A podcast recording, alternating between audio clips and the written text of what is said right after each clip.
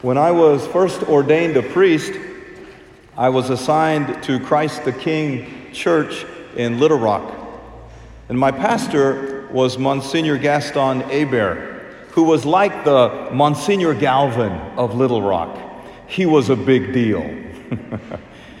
as he was showing me around the rectory, which would be my first home as a priest, he told me the garage door code the garage door code.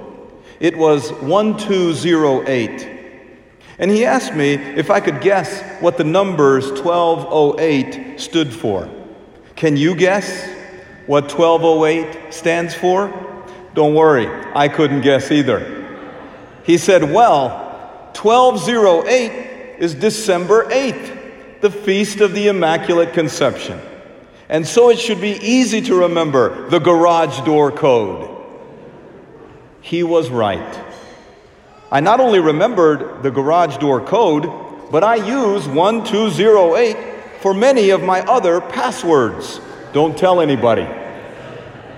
Whenever I have to create a new account, and we do this all the time, I try to put 1208 into the password. Now, not only is that four digit code easy to remember, but it's also hard to hack. Why? Well, because most people's passwords use their name, or their children's name, or their dog's name, or their birthday, or some other number. But hackers know all that. And so they can crack the code of our passwords easily. But guess what hackers never think of? Spiritual codes, saints' feasts, our patron's name, and the Blessed Virgin Mary. Just like you and I could not guess what 1208 stands for, so it is hard for hackers too. Now, being hacked was not just a problem for us modern Christians. It was a problem for early Christians as well. The early Christians did not want to protect their login passwords, but they did want to protect their Christian identity. Why? Well, if people found out someone was a Christian, they would throw you into prison. They would persecute you. And you would probably be fed to the lions. That is a lot worse than having your computer hacked.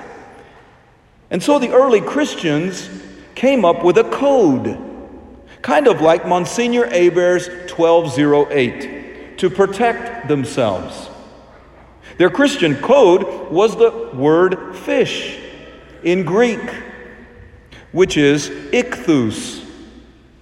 In the Roman Empire, streets were often made of sand, not concrete or pavement, if one Christian approached another and wanted to see if they were both Christians, one of them made an arc with his sandal in the sand. And if the other person was also a Christian, he completed the arc with another upside down arc, which formed the outline of a fish in the sand. And ichthus. And that is why Catholics are called fish eaters, not just because we eat fish on Fridays. But the fish symbol is a lot deeper than that. The letters of fish in Greek, ichthus, spell out the entire Christian faith. It is a summary of Christianity. The I is for Jesus, because I's and J's are virtually identical. The CH is for Christ.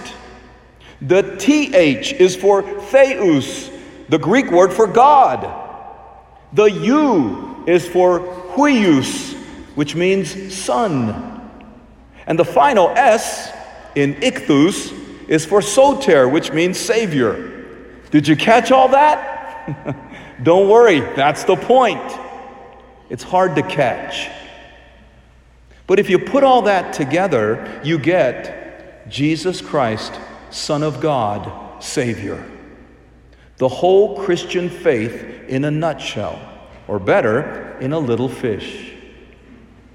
And no ancient hacker could crack that code. My friends, we are constantly coming up with codes and passwords and logins.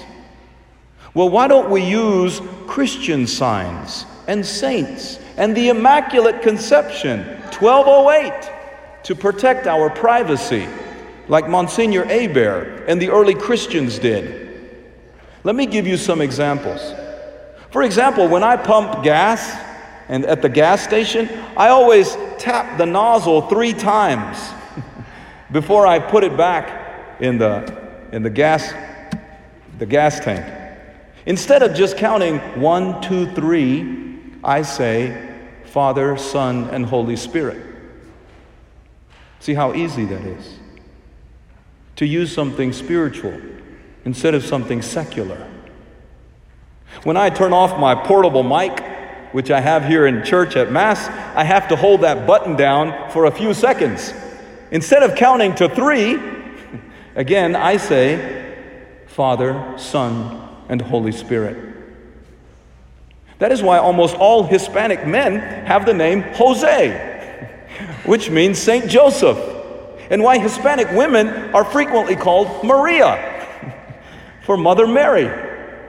You see what they're doing. In other words, when we think of Christian numbers for garage door codes, when we name our children for Mary and the saints, and even how we pump gas, we are transforming the temporal order with our faith. Nothing is left outside the kingdom of God. And that transformation began with Mary in the womb. She was the first person touched by faith in the very womb of her mother, St. Anne, and she was immaculately conceived. She was the first Christian code in this world that changed it forever and prepared the way for her son. In other words, we are making the whole world we live in part of the, Christ, the kingdom of Christ. And the best part is, Christian coding always has been and always will be hard to hack. Praised be Jesus Christ.